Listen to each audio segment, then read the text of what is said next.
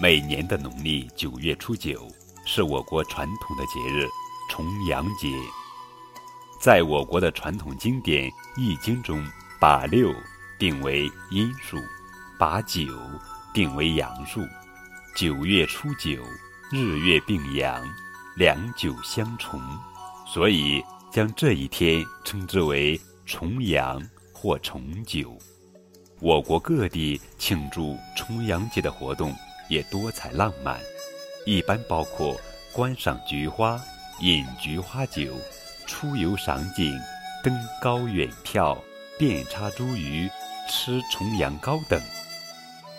九九重阳中的“九九”与“九九”同音，又因为九在单个数中最大，有长久长寿的寓意，所以呢，在一九八九年，我国将每年的九月初九定为老人节，这样这个节日巧妙地把传统与现代结合在一起，又成为尊老、敬老、爱老、助老的老年人的节日。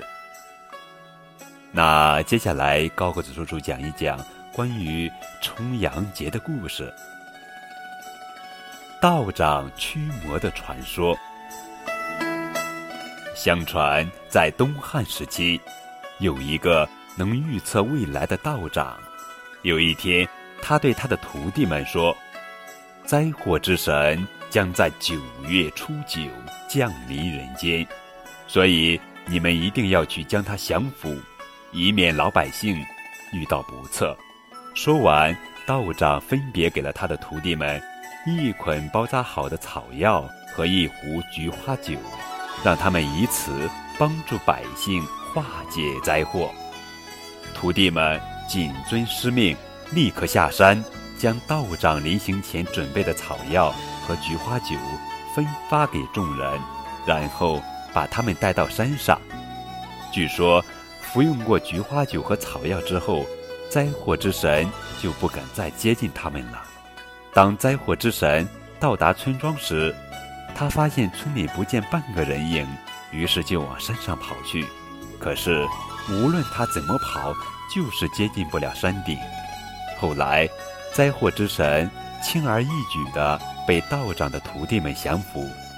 从此以后，每到农历九月初九，人们都会到山上去，或外出游玩，以此来避开灾祸之神。九月